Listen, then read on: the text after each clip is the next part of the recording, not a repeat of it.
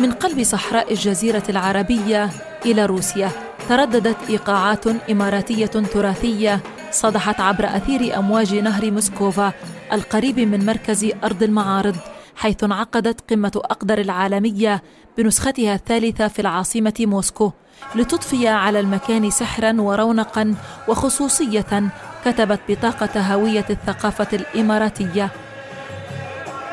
حجينا مثل الامارات العربية المتحدة في قمة آه، موسكو ويعني نقدم التراث الشعبي هو فكلور تراثي للامارات آه، العربية المتحدة.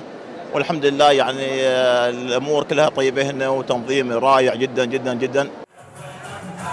عروض تنوعت بين الحربية والعيالة قدمتها فرقة الفنون الاستعراضية التراثية التابعة لوزارة الثقافة وتنمية المجتمع الإماراتية لامست سماء العاصمة الروسية واستقطبت اهتمام ضيوف القمة التي انعقدت تزامنا مع معرض موسكو الدولي بحضور نحو 130 ألف زائر.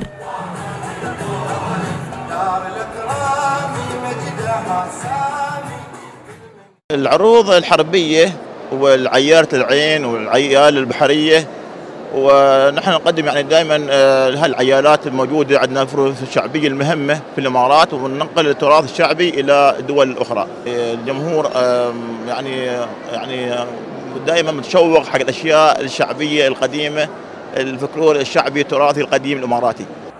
وعلى إيقاع عروض الفرقة قطع الزوار تذكرة رحلة مع الماضي فارتدوا اللباس الإماراتي التقليدي الذي أبهرهم فتهافتوا على التقاط الصور التذكارية معه.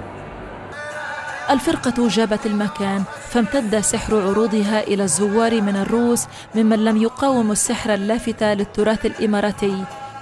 فرقصوا وصفقوا مستمتعين بما جابت به الإمارات من تراث وثقافة وعلم وتعايش وفكر.